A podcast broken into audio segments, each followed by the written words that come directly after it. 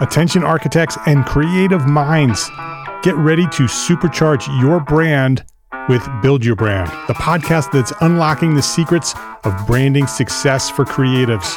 Hey there, it's Mark R. LePage, founder of EntreArchitect, and I'm inviting you to join my friend, architect marketing expert Jeff Echols at Build Your Brand podcast, where he explores the captivating stories of the world's top brands and transforms their lessons into powerful moves for small firm architects and creatives like you. In season one, Jeff shares the thrilling tale of Southwest Airlines, where he dissects their journey to the summit and distills it into strategies tailor made for you. It's important to keep in mind that companies like Southwest compete in the real world, just like you, and face real world challenges, just like you. You might be surprised at how similar those challenges are to the struggles that you grapple with on a day to day basis. Don't miss out on your blueprint for success. Subscribe, tune in, and let's build your brand together.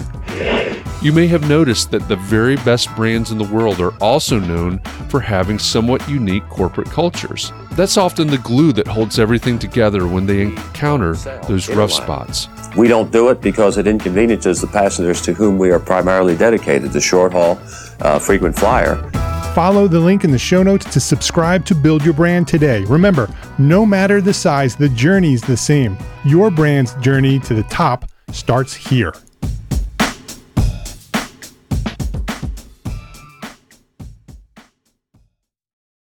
Hey, it's Jeff here. What you're about to hear is the recording from our weekly Context and Clarity live show that I co host with Catherine McPhail. Every week, we bring in a special guest that will help us dig even deeper and find even more clarity around the most popular context and clarity topics.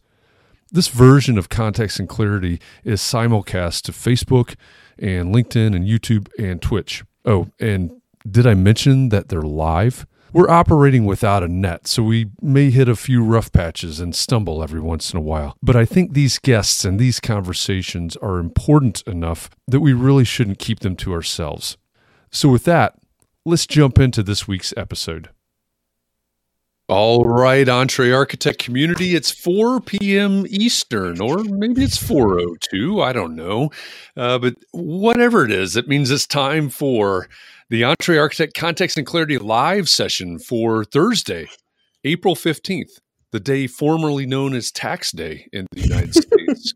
It's optional tax day now. It's optional tax day. We debated that this morning on uh, Clubhouse about whether today, because of the uh, the extended deadline, is today really tax day. We don't know. It doesn't matter. That's not to, what we're here to talk about. I did have to Google it just to be sure because I thought I don't maybe it is tax day because my computer kept telling me it was tax day. It was very insistent, but uh, it's that's uh, Bill Gates's voice in your head. for those of you that are joining us for the first time, welcome to the EntreArchitect Context and Clarity live session. This is our simulcast version of the Context and Clarity conversations that happen every weekday at 4 p.m. Eastern. This is also a podcast. If you're listening to this in the future, that's a very cool concept. What you're listening to is a recording that uh, Katherine McPhail and I host every Thursday afternoon at 4 p.m. Eastern inside the EntreArchitect Community Facebook group, on LinkedIn, on YouTube, and on Twitch. We're joined every week by a special guest to talk about the things that matter most to architects, to find clarity around one topic every week that matter most to the success of architects. And so before I tell you who our special guest is today, I want to give you a little bit of a recap of our week because many times we take the topic that we're going to discuss with our Thursday guest, and we use that to set a theme for the week. And we set topics for every day. The theme for the week is um, is managing expectations. It's one of the most popular conversations. It's one of the things that almost every conversation that happens within the EntreArchitect Community Facebook group it almost always boils down to some version of managing expectations. So that's where we are starting as a platform today. Over the course of the week, we started on Monday asking the question what makes the best leader? How do you become the best leader? On Tuesday, we talked about being the best employee. And then yesterday, Wednesday, we talked about being the best colleague. So we sort of cloaked that idea of expectations and this idea of being the best, whatever that means.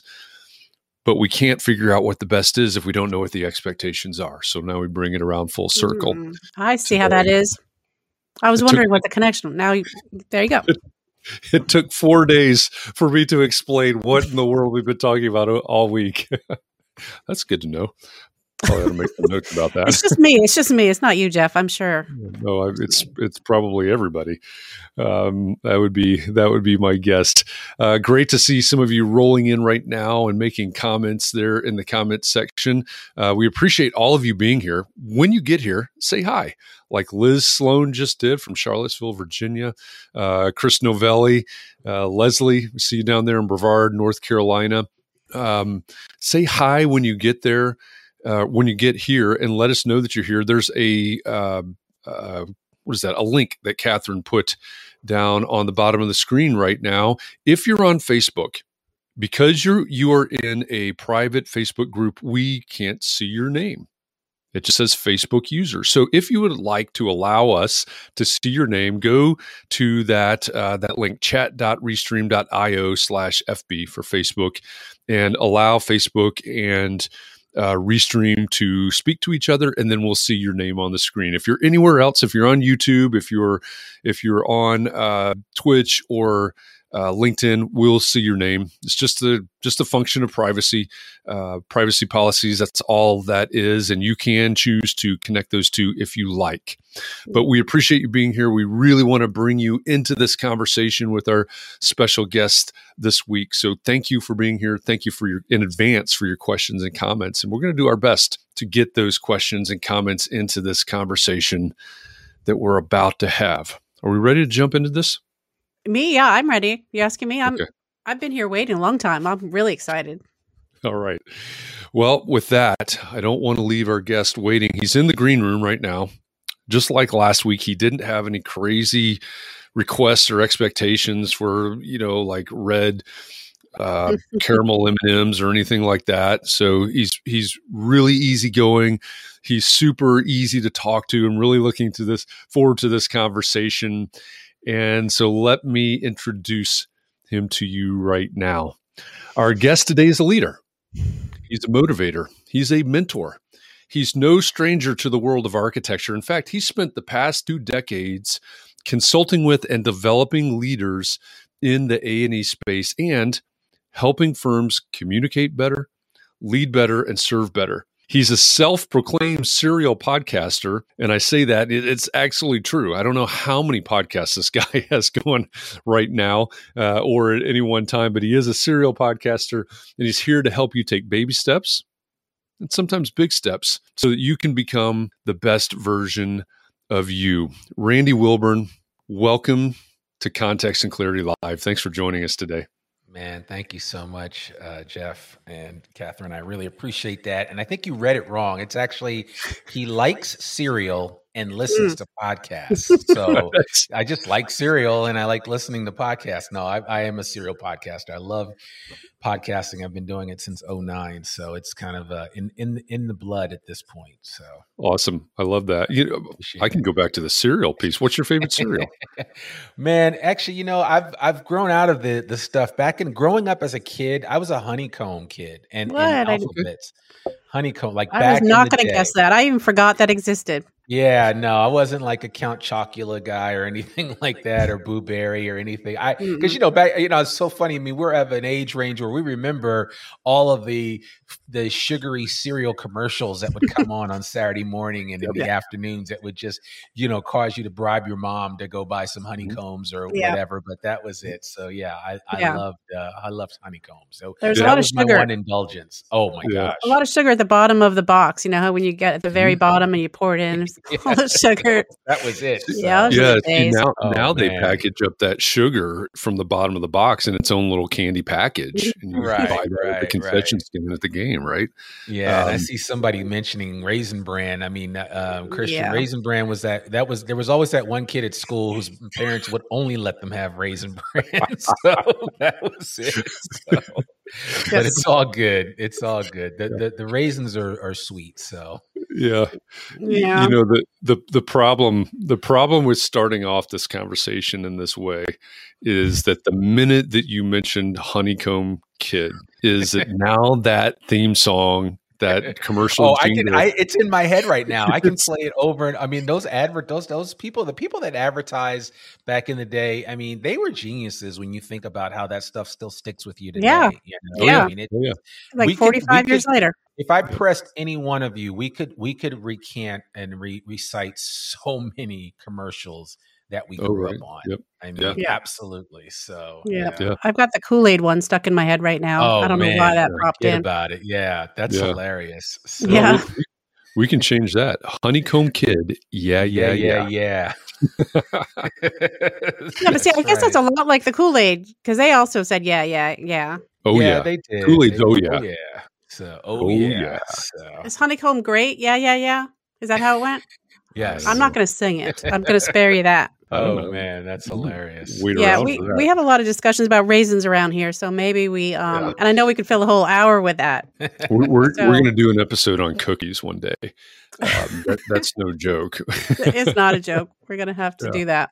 Yeah. So when, when you when you think about the jingle writers and the the honeycombs and the Kool Aids and the you know the whatevers, um, they are geniuses at at writing the those uh, what, what's the word that I want? It, they're sticky, definitely, right? They they stick Earworms? in your minds. Yeah. Say that again. Earworms? They're really Earworms, good hooks. yep. They were just Exactly, really the hook, hooks, yep. Exactly. Mm-hmm. And and what's funny about this whole conversation, I think today is um, when, like I said, we, we've been talking about expectations in a way all week.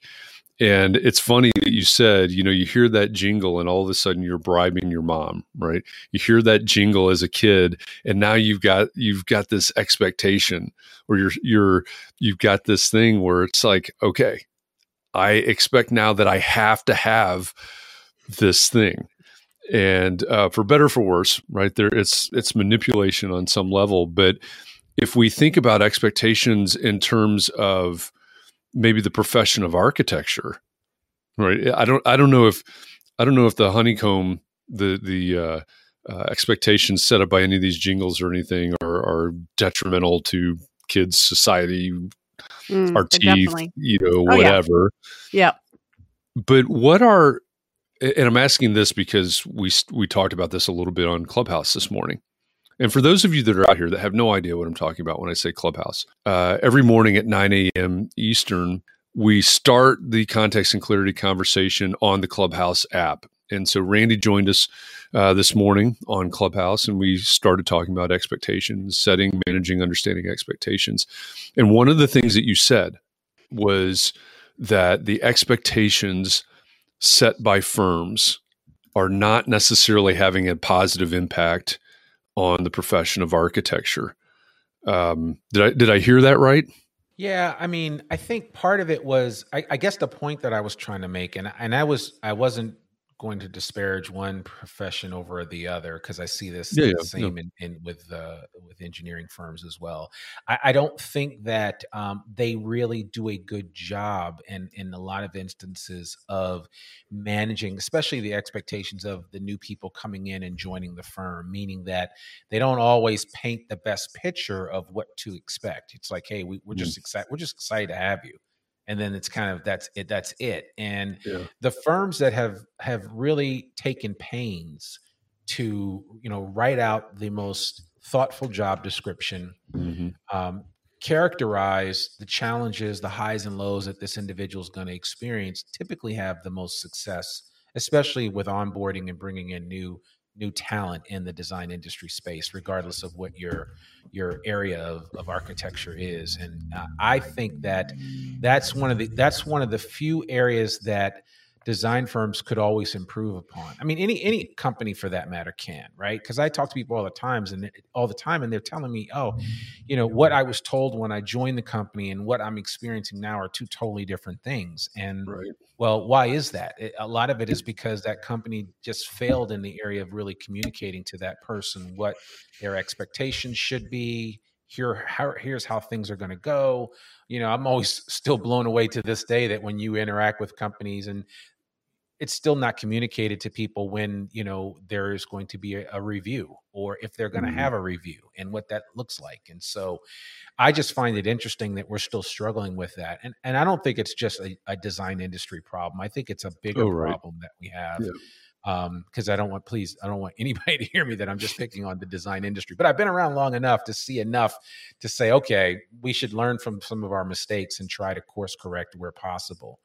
But I do think that firms, there's still a lot of room for growth in that area of managing the expectations of people when they join your company and become a part of the culture of, of what you're trying to grow and to build. So, yeah, and and I guess maybe we should set the context for everybody that's in the audience as well, um, because this is the day of the week that we stream out to all the places on the internet. Um, so if this is your first time joining Context and Clarity, first of all, welcome. Thanks for joining us. Um, but the uh, our our audience will be made up uh, probably largely in part by architects. So um, we'll talk about some things. Randy may say some things and make some references that that may be quote unquote about architecture, but almost every single conversation that we have, whether it's with Randy or any other guest, they're almost always applicable across all types of industries, all types of professions. So if if you're tuning in and you say, "Hey, I'm an attorney," there's something there's going to be something a great takeaway out of this conversation today for you even though it may be couched in design firm or architect or something like that. Um, and so that's if you if you hear the term architect or architecture or or design or uh, don't don't let that scare you because there's uh, what we what we really search for here the clarity part of context and clarity is to is to try to dig down and find those truths that are that are applicable uh, across all all types of uh, uh, scenarios. So um, with that, you know, we we started out talking about you started out talking about this employer employee relationship and those expectations but it's also it extends beyond the the walls right um, I'm, I'm guessing that a lot of people that are watching or listening in right now have clients or customers or of some point. So there's expectations on that side as well, right? Yeah, it's it's it's there, but you know, I'm I'm, I'm just going to back up one second because internally okay. within your organizations, uh, people have a hard time managing expectations with their mm-hmm. peers, mm-hmm. with their colleagues, with their direct reports, and a lot of that a lot of that has to deal with uh, challenges in leadership when it comes to managing and mm-hmm. maintaining mm-hmm. expectations and creating clear uh, lines of understanding in terms of what's expected you know and i do leadership training around the country. A lot of times we tell people listen as a leader your your whole goal is to work yourself out of a job right? By creating mm-hmm. opportunities for other people to step into what you do. But they can never do that if you don't articulate to them what it takes to get to that point and my problem is within a lot of firms, people think that a lot of this happens through osmosis or that, that they'll just figure it mm-hmm. out. Or, you know, you, you hear the old, I mean, and everybody, there's people here I know of, of, of different generations, but you get that whole vibe of, well, you know, I had to figure it out when I got here in 78. Oh, yeah. So, you know, you're, you're, you know, you young whippersnapper, you're going to have to figure it out too, and you'll be the better for it. And I'm like, no, that's just not how this is done. It's not. well, you, you know the reason they're saying that is because they've because been there they since 78 and they still haven't figured it out. exactly. and, and, and nobody has ever taken the time to write anything down about this is yeah. how we do things. Cuz and, and I'm going to go off on a tangent here really quickly, but yeah. it's one of the reasons why there is I have a real concern for the design industry from a knowledge transfer perspective mm because they haven't even set that up properly. And right. you've got all these gray-haired uh, design leaders and people that have forgotten more than most of the young people that mm-hmm. have just gotten into into the profession will ever know they're not laying a foundation and setting these guys up for guys and gals up for success for the future because nobody's transferring all of that you know 25 30 35 40 years of experience that they've had that's invaluable and and so we're missing out and so you know that's just that's a whole nother issue but again managing expectations takes its uh, takes its shape in many forms within an organization. So if I'm on a if I'm a PM, uh, APM, or a senior P- project manager, and I've got you know five people reporting directly to me, I need to be sure that I'm articulating what we're trying to do on this project, what we're trying to do with each other, what my expectations are with uh, with you know everybody on the team, and how we're going to get through this together as one cohesive unit. It's not just me up here and everybody else down there, and we'll kind of all figure it out and come together when there's a fire to put out.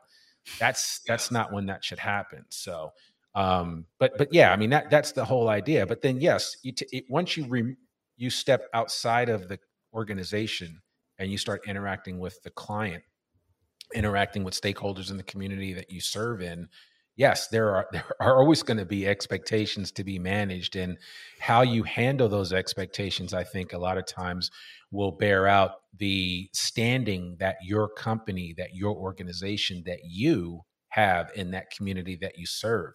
And it also it it it, it means repeat business. Um, it mm-hmm. Uh, being shortlisted on new projects. I mean, all of that plays into it, but a lot of that comes out of managing the expectations of those clients, and and so that that's a it's it's a huge process. There's so much work involved, and almost it almost hurts my head when I think about it because a lot of times you guys got enough on your plate as, as it is designing great things, but there there's this other facet of what we do or what you guys do as design professionals that can't be ignored. And i think that that part of it is you know when you talk about the managing expectations with clients and stakeholders a lot of a lot of that uh, is informed by, by, active listening. But mm. active listening is also any any any internal relationships and interactions that you have are also informed by active listening. So there's this like there's this challenge that we struggle with because most of us are not good listeners. I'm raising my hand and I'm sure you guys will agree. I mean, we all we are we're all there from time to time. Sometimes we're really good, sometimes we're not. And uh, it's it's one of those things where you, you almost have to make sure that listening muscle is tuned in and strengthened and ready to be used in order to, you know, step out and do manage the expectations that you're going to have of people that are around you, whether they report to you or whether you're trying to sell them on why they should hire your firm to do work. Well, let's let's talk about that active listening for a minute because I, I think, you know, I love the way that this all all kind of culminates, and you know, it's all tied up in a big ball of yarn or something. I don't know what the analogy is, but w- you talked about the repeat clients and the short list. And this morning, uh, somebody on Clubhouse was, I think it was Ryan, was talking about uh, serving your clients. And of course, we could ap- apply the same, I think, to uh, the young employee or something like that. How do we, if if we don't know what the expectations are, we can't meet them, right? So, what what's what's the best route to learning? What those expectations are. What how do we know that this great design, as you mentioned, this great design, whether it's a building or whatever it is that we're doing, how do we know that that is really what our clients need? Hmm. How do we find? How do we? How do we get to that point of active listening? Yeah, and, and you know it's funny because that's one of the things that I always talk about, and one of the things that we have to learn um, when especially when we go into those meetings with clients is is we've got to i know we know a lot and and most of the people here have gotten advanced degrees and have done things that are worthy of of um, recording on the wall because you guys have done amazing designs. But you know you almost have to just take the time to say you know what? I'm gonna hear and i'm gonna to a fault let this person tell me everything about what they're trying to do. I want to hear the why behind this building being built, not yeah. just what they want, right? I mean, a lot of times it's you got to look at the bigger picture here. Why why is this being because a lot of times if you know the why behind something, whenever cost overruns and and uh, change orders and all kinds of other things come up, you can always circle back to that why if it's big enough and and uh, and it's something that is in the minds of the the client if it's something that's truly important to them. And I think a lot of times design professionals tend to gloss over some of that stuff because they, they you know they want to quickly show the client that they can meet their needs by designing something that's really amazing. But there's some other things that we need to be hearing there. So when we talk about you know managing expectations a lot of that plays into just understanding where the client is coming from do we do we do we have all the right questions that we need to ask this client before we actually sit down with them? What what are they what's the case scenario? What's the worst case scenario? I mean there there are a number of things that um, you know that's that design professionals uh, run into or situations that if they had just taken some time to pause and reflect before getting into that uh, especially with interacting with a client they would be better prepared. And so one of the things that i always recommend in terms of working with a client specifically and especially when you go to those meetings is is to actually just err on the side of of of not talking much at all, um, and and really letting letting the client just bear all their soul and all in terms of what they're trying to do because a lot of times you'll you'll understand and then at, at, there are points within that conversation where you can gently adjust the client's expectations about what's possible based on your experience um, and what you've been able to do in the past, and then also what you know physics will allow. Right? Because I mean, there's always those issues that come up where it's like, yeah, can't we do this? And it's like, no, that's not possible. And you know it's not possible, but you don't want to. You don't want to like in your first meeting tell the client no. Right? It's like, no, I'm trying to tell the client yes on everything so we can kind of figure this out because this is a relationship that I want to have for the long term. But I just think that we need to really work at that process of just allowing the client to fully articulate what they're trying to accomplish. And then at, at some point in time, they will come up for air. And then you're able to step in and say, okay, I hear everything that you're saying here are my thoughts about all these things. Here are some things that I think are totally possible to accomplish and achieve. Here are some things that I think we may have a challenge with, and here's why because we tried this in the past and it just didn't work, or that the type of building that you want to have built is. I mean, you know, I could go on with a, a million different permutations of what that conversation would look like, but I, I think it's it's it's as as design professionals, it's us talking less and letting the client talk a lot mm-hmm. more about what they what they hope for. And I could take I could take that same focus back to a hiring manager talking to a young starry-eyed architect that wants to come in and work for your firm.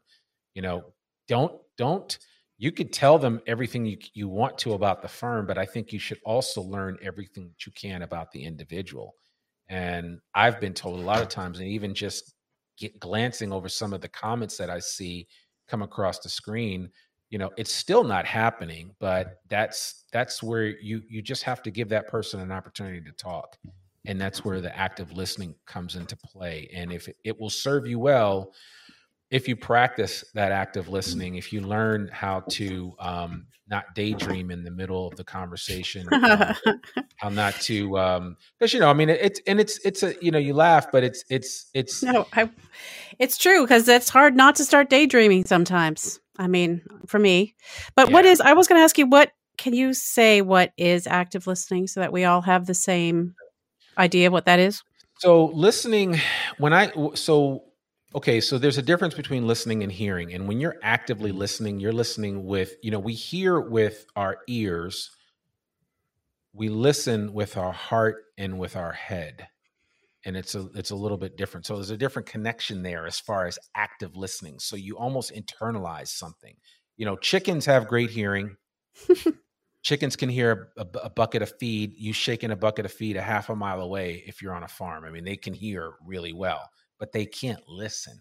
And there is a significant difference there. And so when you think of active listening, active listening is the the proactive approach to having a conversation with somebody and being able to follow everything that they're sharing with you and have intelligent responses to give them when and where necessary. And sometimes those responses are nothing more than an affirmative nod. Mm-hmm. I hear you. Yep. And acknowledgement because all that's a signal that you send to the other party that says oh okay he's not tuned out he's listening to what i just told him about the fact that i was helping my mother up the stairs and she fell and i was really just distraught over this and mm. you know you kind of go on and on and i'm thinking of the worst case scenario in the world but you get the idea here is that you want to continue to engage somebody and some of the way that the ways that you engage them are um, are, are you know from an active listening perspective are you know are sometimes nonverbal you know it's just the acknowledgement and then sometimes it's go on and then what happened and then what happened and then you know and so so tell me more about this. You want to engage and understand um you know what people are saying. And yeah somebody actually asked is with active listening isn't important to restate what you are hearing? And yes that is important to acknowledge. So what i hear you saying is and then the person can say no that's not what i said. And then so maybe you weren't listening to me but or maybe they could say yeah that's exactly what i was saying elizabeth. That's i'm glad you were listening. So you know and then they feel affirmed by that. And a lot of times with active listening you know you can talk to anybody any one of us every i guarantee you every person here has had many conversations with somebody else where you knew they were phoning it in and that they really weren't. All they were waiting for was their turn to talk, right? And so it's just like it's like okay, Jeff, you could talk. You, are gonna you're gonna drop you're gonna drop some real great knowledge, and then I, I don't really care because I have something to say. I'm just waiting. You're taking up the space that I need to share what I need to say, right. and and that is the challenge that um, that we face, and and that that is a real problem in um, in in the in the workplace uh, is is is just learning proper listening skills. First of all, being able to identify the listening sins, and then understanding what are active listening skills and how do we you know how do we employ those on a regular basis. How to be a minimal encourager. How to you know to ask the right questions. How to just let a person talk Mm-hmm. without actually without doing anything but just letting them talk in a way where they know you're listening and they just proceed to continue to share until they don't have anything else to share. And then they'll tell you okay that's it. I'm done. Yeah. Yeah i, I think to me and, and i know we've got a question. I don't mean to step all over it but i'm going to anyway. Um, we'll get we'll get to that question down there. But um, because I, I think this manifests itself a lot right? Whether we're talking to, uh, whether it's a podcast interview. I mean, I listen to some podcasts and I, I want to, I want to say, uh, you know, through through my earbuds back to the person that's doing the interview. It's like, wait a minute, you know, get get off of your agenda and actually have this conversation. Sometimes it is in the office. Sometimes it's it's with the client. Um, but I think a lot of times we get into a situation and it's obvious that someone has an agenda in this conversation and they're just trying to work through the agenda. And um, you know it's it's not about what you're saying and us collaborating and working this out. It's about okay we're going to get this answer and we're going to go to my next question whether it has anything to do with your last answer or not and then we're going to get to the next one whether it has anything to do and, and I I don't know if I'm just more sensitive to to that or but but that in in my mind it plays out like that a lot. Yeah, it does, and and it's really painful too. I think you know when you know, and again, I'm I'm I'm the first person to raise my hand to say that I have been guilty of not being an active listener. Oh, sure, yeah, and yeah. only you know trying to get out what I have to say because what mm-hmm. I have to say is important. You should know that. And mm-hmm. I mean, the reality is is that you know none of us are more important than anyone else, and I think it's just the more that we take the time to listen to each other and not talk over each other the better off that we'll be. And um, I think that is, you know, that's that's a real that's the that's the real deal. And and I would say maybe over the last four or five years, I have learned um, a new skill in terms of the importance of silence and embracing it, especially when I like to talk, because that's something that I do. And one of the things was when I came back to doing podcasting, like you said, Jeff, I would hear and I would cringe when I would hear people interviewing somebody and they they just dropped like the greatest nugget ever. I mean, it was almost like it's like when a pitcher throws you a lob, and you're like, you know what, I'm about to knock this out of the park, but he he doesn't he doesn't do it. He just swings and misses because he's got something else he has to share. And yeah. it's it's the most frustrating thing and people hear it all the time and the mark of a good not that we're talking about it but the mark of a good interviewer is understanding the person that they're interviewing and hearing what they say and driving the interview off of the responses that they get. Yeah. Those are the those are the most natural conversations to listen to, and I could listen to them all day long. And and I mean, you know, people like Larry King and others that would were so informed by um, by the by the person that they were interviewing that they didn't run from a script. They just they just basically went in the direction that the person took them in, and so I think that's I think that's really important. And and asking good questions makes a makes a big difference as mm-hmm. well. I'll tell you this one story and we can move on. But um, uh, there's a guy named Cal Fussman. He's a writer for Esquire magazine. He also has a podcast. Cal tells a story about um, when he got to interview Gorbachev, and and for the longest time he was, you know, pining for this interview, and they finally gave it to him, and they were like, "All right, you've got five minutes." He ended up being in that room with Gorbachev for about 45 minutes, and it was all because of the, the questions that he asked him and how he interacted with him and, and his ability to to um, to to to be present with Gorbachev, mm-hmm. right? Because you, you got to think, I mean, you know, one of the most powerful men in the world, um, he deals with re- reporters all the time, and reporters are always asking the same pat questions over and over again. And you know, Cal went in there and asked the guy. He asked Gorbachev about the, the memory that sticks with him the most about um, his time with growing up with his parents. And Gorbachev just went off on this whole thing about going to get um, ice cream on Sunday afternoon and you know i mean it's just it's it's it's a crazy idea but when you think about it it's like if you ask the right questions if you stop for a second and assess the situation you'd be surprised what people will tell you and um, it was to the point where every time that Gorbachev's handlers came in to try to rush them out, he was like, you know, he was like, "Go away, go away! I, am talking here." And uh, it, it, so you know Cal got a real kick out of that, but it it taught him a very valuable lesson of how important um, you know, being present in the moment when you're with somebody and making them feel like the most important person in the room. Bill Clinton has that ability as well. I, I uh, in a former life, I worked in the, um, I, I, covered the Clinton White House at ABC News, and um, uh, people would tell you, they would say, "Listen, I, I don't know what it is. This guy's a leader of the free world, but when you're in a room with him." It feels like nobody else is there but you and him. Now, you can have jokes all you want about other things and being in the room with the wrong people or whatever, but I think it's a very interesting. It's very telling about his his mm-hmm. ability. I mean, Bill Clinton's. I I, I respect him for being an amazing speaker. Um, I mean, a guy can command a room. I've seen him speak to a thousand. I've seen him speak to a hundred people, and and regardless he always captured had the room and but but his practice is actually something that most of us could implement and utilize on a regular basis. We just don't don't choose to do it because we're constantly in our minds i think moving from one thing to the next too fast.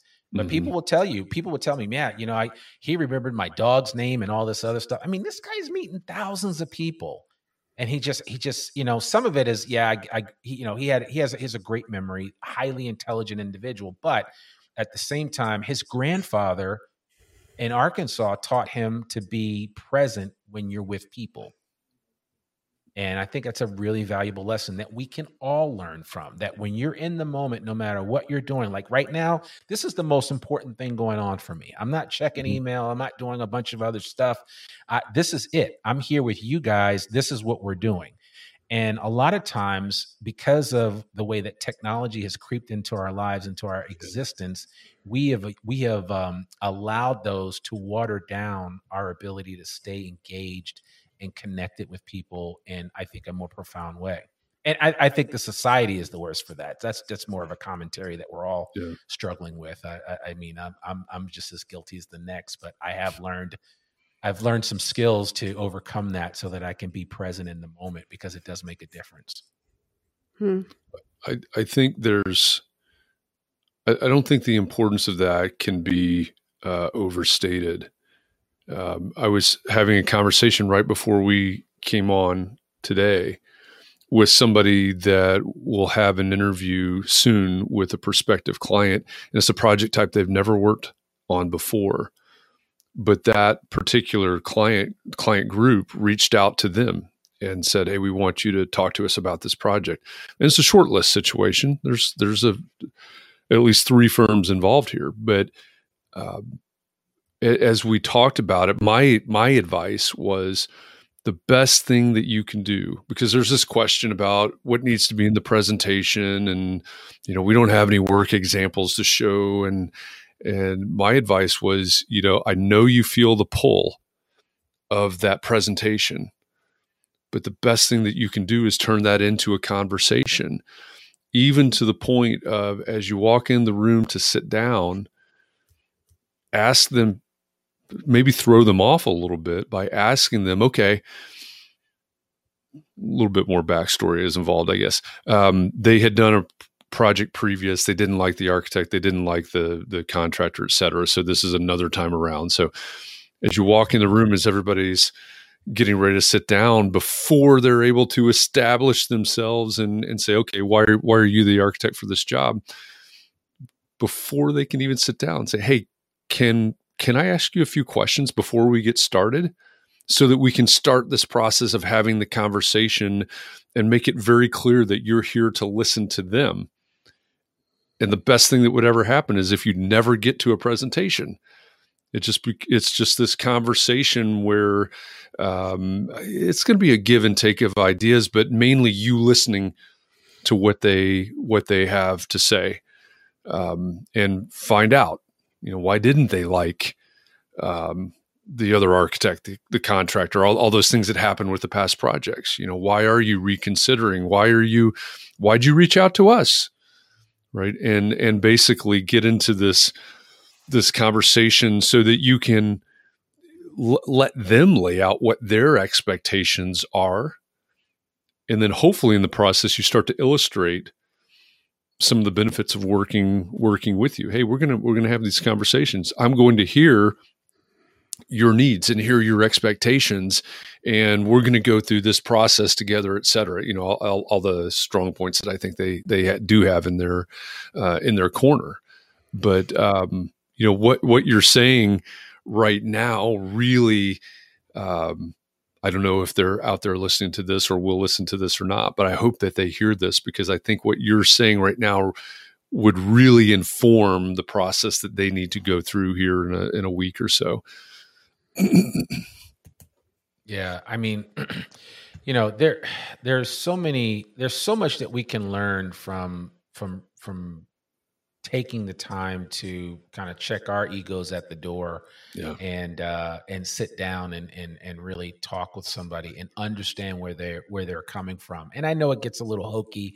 I always love bringing up Brene Brown because you know Brene gives it to you straight, no chaser. It's like, listen, if you, you really want to know what somebody else is like, you got to look in their eyes and understand them. And I've done that with clients, and it can be hugely uncomfortable but it can be tremendously rewarding. And so it's like you, you almost wonder, okay, when you look at folks that are in your office, who's who's willing to get uncomfortable to get comfortable, right? right? If that makes yeah. sense.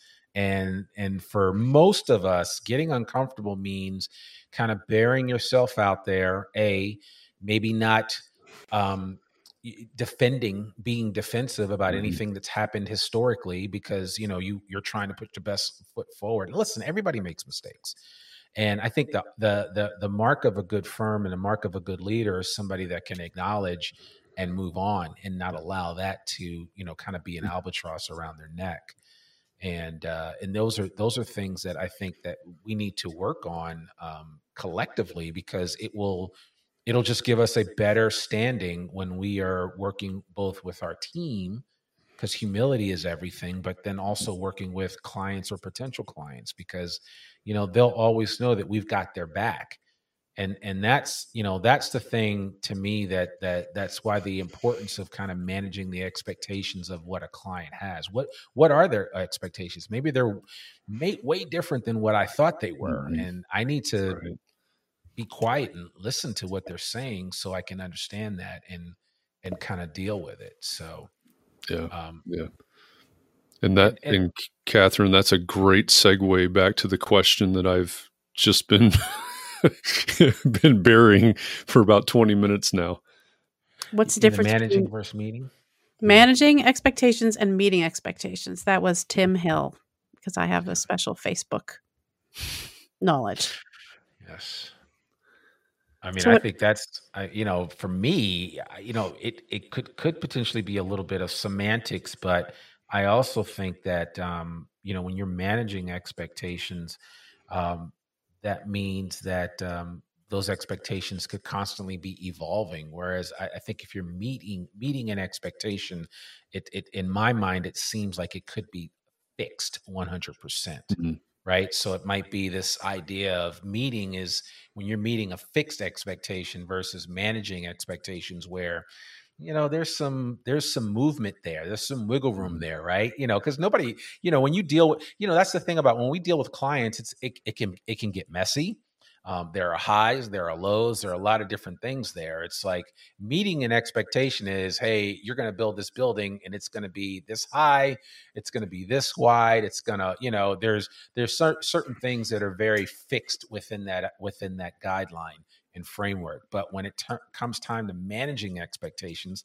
well, things change, right? How do you how do you meet expectations or or how do you meet expectations with an employee that has just recently lost a parent and all of a sudden it has mm. taken them out of their game well you almost have to change and and figure out how you can uh, deal with that employee now given this you know loss of a parent and and how that's impacting them and how it's impacting their work and so that's where where in my mind when you say meet i think fix when i when i think managing i think flexibility and i think that there there's there is a little bit of difference there so you know it's not like a tomato tomato thing i think there are some there's some different understandings there as far as that's that's concerned so.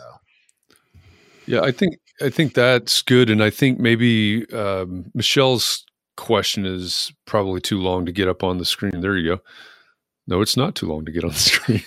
I think they've increased their character limit over the last week. All right. Yay. So how how do we listen oh, so, to? Sorry, so it says, sorry, that was my job. Randy, how do we listen to a client who is talking about uh, how they want to do something, but we just can't do what they want to do without telling them that's a crazy idea and you can't afford it. But yeah, I think um, I need this one for tomorrow. So give yeah. me a good answer. All right. Well, I mean, that's thank you, Michelle, for that question. I think part of it is is um, you know, part of it is just is just allowing the client to lay down all of their ideas, right? And and some ideas some clients throw out are crazy. Just like some ideas that some of your colleagues throw out are crazy. And so I think it's just a lot of times people just want to be heard. It's not so much that they have this crazy idea that they they want to see happen 100%. Sometimes it's just a factor of them wanting to be able to share the idea because mm-hmm. we also aren't always privy to what's happening in the back rooms of our clients, right? And our client might they they, they could have been in the back room Michelle say, "Yeah, you know, I don't know that this that, you know, Jim, I don't think that's a really good idea. I don't think that's even something they can do." Well, I really want to try it. So let's press this and push this and see if they can do it. And then if they can't and we get enough pushback, then maybe we'll course correct or we'll go up with option B. A lot of times, you know, we don't even know what they're dealing with, but but if we allow them to talk enough, option B is going to present itself anyway. Mm. It's like, hey guys, listen, Michelle, I know this seems like it's crazy, and I know you guys have done some amazing things for us in the past, but you know, we really would love to do it this way. But in, in, in, if we can't, then we, we have another option that we, w- we would like you guys to potentially consider as well and only that will only reveal itself if you allow them to really to talk about the situation hmm. so um you know and, and and also i think that real clients will always appreciate you when you let them know that hey this is not something that is feasible and here's why. It's not that you're you know throwing their idea under the bus or you're saying they're stupid for even bringing it up in the first place. It's just that you know there are a lot of other things there are a lot of other factors to consider. That's why you know that's and that's why i always tell design professionals listen you guys you guys create the built environment. I mean we we couldn't do we couldn't function in society with without the stuff that you guys do on a regular basis. So of course i'm going to defer to you. I may as a client i may i may I may push you some, but I'm going to defer to you because this is what you do on a daily basis. And you have to figure out a way to remind people of that. And I think a, a lot of the way that you do that mm. is how you engage with the client, potential client, and how you interact with them, and also how you let them kind of share what's going on with them and what they want to do. So uh, I think that's okay. And and and again, affordability is always going to be a factor in every project. So that's not like it's something new. It's like, yeah, I mean, you know, it's rare when a client's in, hey, I want you to build this, and you know, the sky is the limit. Money is no ob- object.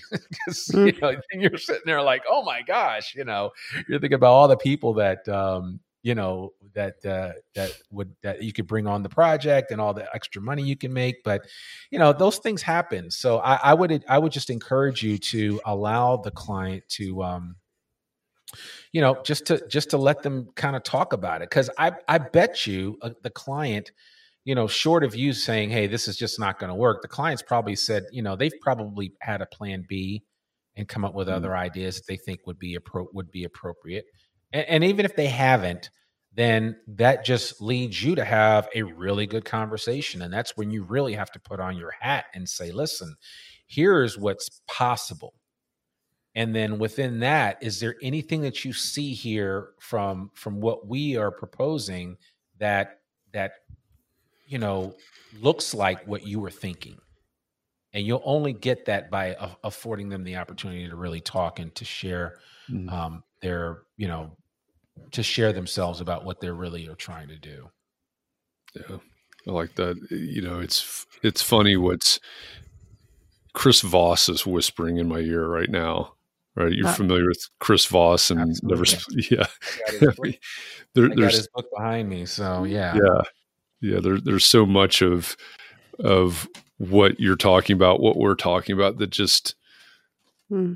it screams negotiation. Negotiation, yeah, totally. To- I mean, negotiation is all throughout I mean, anything that we do. I mean, I'm gonna go to I'm gonna negotiate with my wife tonight to go to my son's soccer game so that I don't have to go home and wash the dishes or whatever. So, you know, we'll we'll figure it out. I'll I'll I'll make a case for why why I want to do it, but we, are negotiating everything. So, uh, the minute that you don't want to get into that, or I hear people say about you know negotiations feel dirty and I don't want to have to do that. It's I mean, you're actually missing out. I, th- I think we're more alive when we're actually able to go out and negotiate things and um, you know and, and, get people i don't i mean it's not it's not the gamification of life but i see it as an opportunity mm-hmm. for us to to persuade people to see things the way that we see them on on many levels right and and from the perspective of being a design professional you want to persuade your clients to see things from your perspective when it comes to um, what's going to be cost effective what's going to make the most sense in terms of building in terms of long term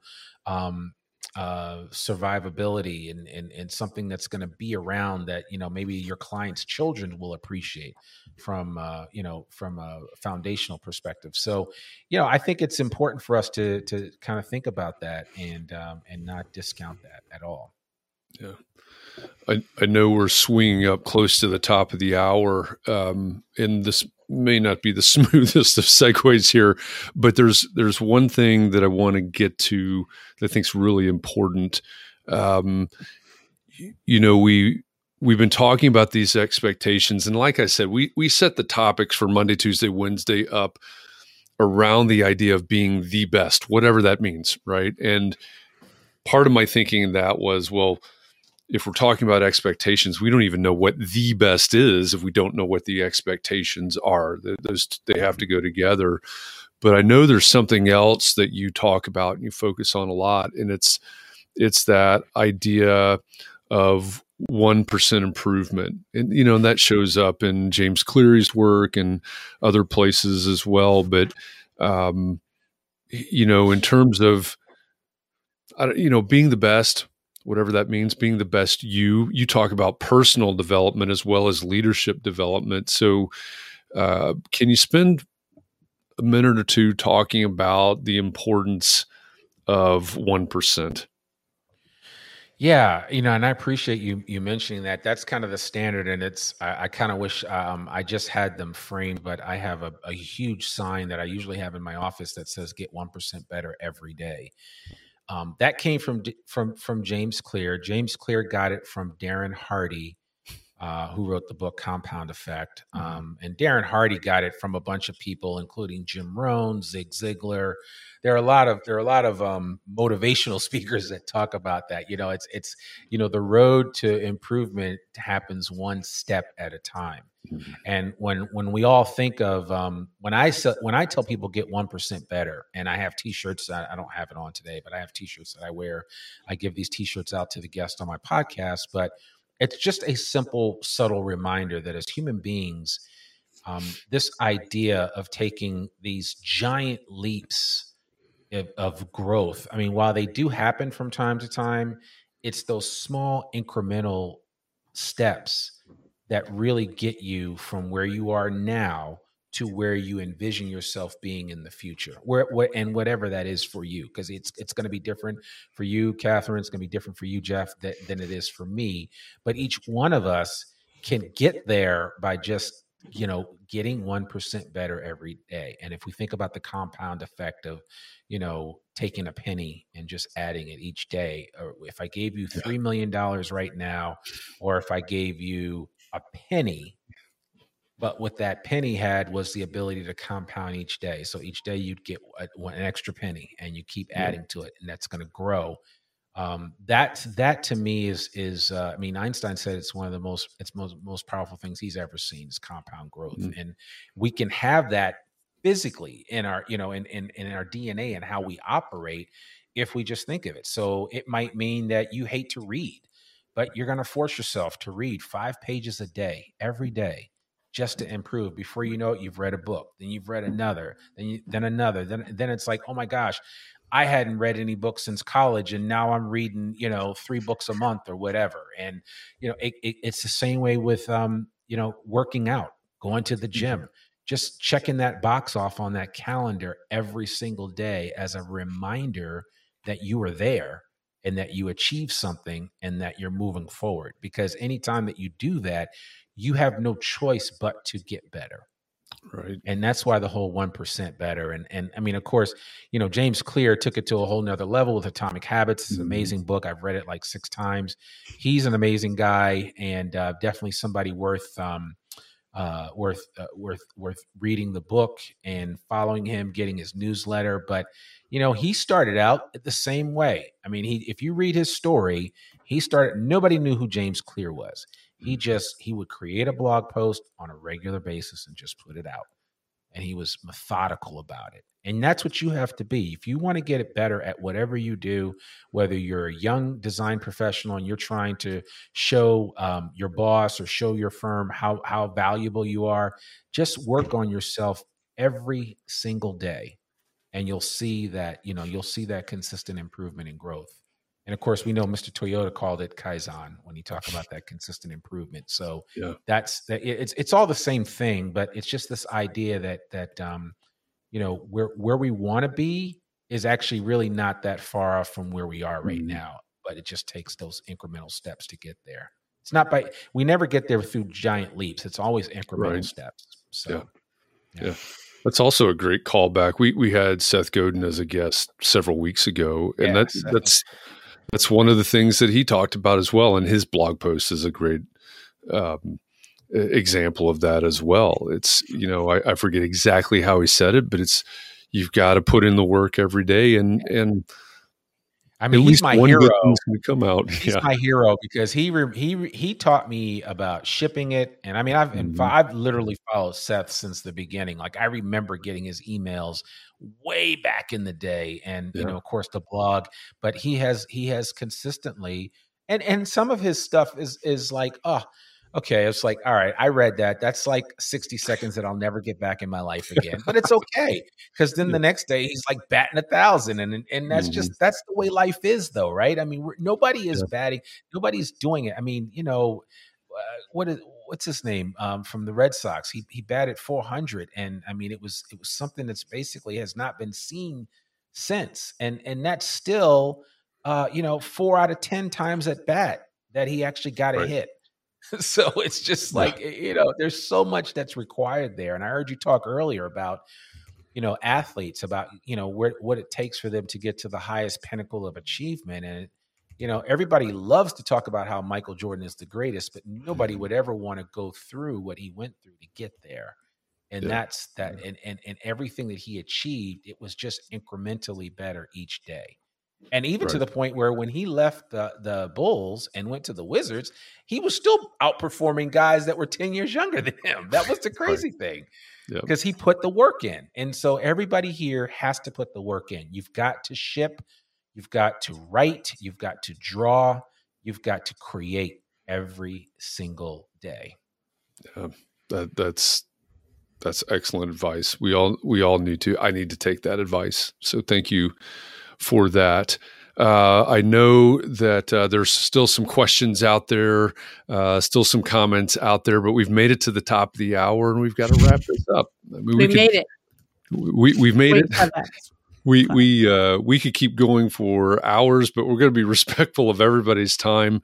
Uh, Randy, we really appreciate you coming on and sharing with us today. Uh, it's been very enlightening, and uh, I hope number one for anybody out there, uh, if you're not familiar with Randy Wilburn, go to encouragebuildgrow.com. I think I have that right. And they can um, find me on LinkedIn too. They can connect. That's like one of the best places to connect with me. Is I'm just all over LinkedIn. So there you go. There you go. Connect with Randy on LinkedIn. Check out his Encourage, Build, Grow podcast. It's a good one. It's focused on leaders in the A and E world. Um, he has some other uh, properties out there as well, but uh, maybe start with Encourage, Build, Grow, and uh, learn a little bit more about Randy Wilburn. And and uh, you're going to hear a lot of everything that we talked about uh, to here today. So that's a great thing. So Randy, really appreciate you being here. Uh, everybody you. else that's out there in the audience, thank you. Thanks for your questions. Thanks for your comments. Thanks for showing up to these conversations. Uh, I really do hope that uh, these are important conversations for for the profession and, and for the industry. So um, it's great to have all of you along and being a part of these conversations because without that, at some point it would just be me staring at the screen talking to myself and nobody wants that. So uh, catherine thank you. Thanks for having me on again. No it's fun. I have so many things to say maybe i'll be able to say them when we go off the air. I wrote them all down so I, I, I wouldn't forget. All right, all right. Cool. thanks well, guys. Appreciate it. if anybody yeah yeah if anybody wants to buy that backstage pass so you can uh, find out what catherine's going to say once we're off the air credit card. Uh, put your credit card number in.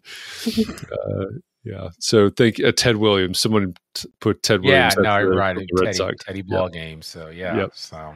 Yep. All right. Well, with that, thank you everybody again. Appreciate all of you being here. I'll be back again tomorrow, 4 p.m. Eastern, same bat time, same bat channel.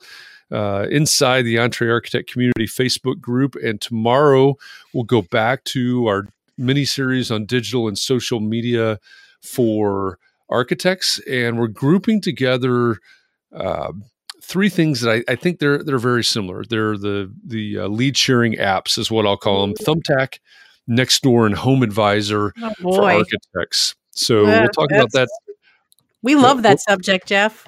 Oh yeah, we love them. we'll talk about that on Clubhouse tomorrow morning at 9 a.m. Eastern, and also uh, inside the Facebook group tomorrow at 4 p.m. Eastern. So, um, if those are of interest to you, join the conversation tomorrow, and uh, we'll see you then. So, with that, everybody, really appreciate it. Thank you. Have a great evening. Take care of yourself take care of those around you. Stay safe and well, please. Uh, still some crazy stuff going on, so let's uh, let's keep everybody well and uh, take a little bit of time to breathe tonight. Come back again tomorrow, rejuvenated and ready to do this again. Thanks, everybody. Have a great evening. Thanks for listening to this week's Context and Clarity Live episode. Selfishly, I love these conversations because I get to be the go between between you and some really incredible guests. To that end, I want to know what you think about today's guest. message me on the socials. I'm really easy to find. I'm Jeff underscore Echols everywhere. If you happen to run across a white haired chiropractor from Austin, Texas, yeah, that's not me. I'm the other Jeff Echols. Oh, and if you have an idea for a future guest, tell me who it is and why you think they'd be a good guest for one of these conversations. Maybe we can get them on a future episode. Thanks again for listening. I appreciate you, and I'll see you next week. I've mentioned it to my family, but in terms of telling people, like, oh, yeah, we're doing this, I'm looking for projects. You got anything? Yeah. I'm not there yet because it scares the out of me. Dreaming of launching your own architecture firm? Well, buckle up for a wild ride with Emerging, the podcast that shares what it's really like to start an architecture firm. Where do we begin? We don't even know what type of business to formalize as. Is it an LLC? Is it an LLP? Like, how are taxes? I mean, the list is astronomical. Season one featured founders Jeffrey, Lexi, and Chris owners of Level Studio Architecture are your fearless guides on this unfiltered journey from napkin sketches to a thriving studio. One evening, stumbled into one last dive, we sat at the bar and pondered our postgraduate futures. Amidst the conversation, a napkin became the canvas for our aspirations, sketching plans and milestones, sealing our heartfelt commitment and shared dreams. In drawing down dreams on a napkin collectively, that then you know in your head you've rooted like oh i'm connected to these people like long term the process of starting an architecture practice brims with excitement and challenges demanding meticulous planning flawless execution and unyielding resilience i kind of hate the term because it's so overly used but i think everybody knows imposter syndrome and i think it's it's so real to this day I, I i don't know if it's with everybody but with me i'm always questioning like us? Can we do this? Are we ready to do this? Are we prepared? Can we do it? Did we just decide a name? we did it, guys. Oh my One that God. came out of nowhere. Woo! It came out of nowhere. I liked it. I saw it. Ready to turn your aspirations into reality? Follow the link in the show notes to subscribe to Emerging and chart your own path to architectural success.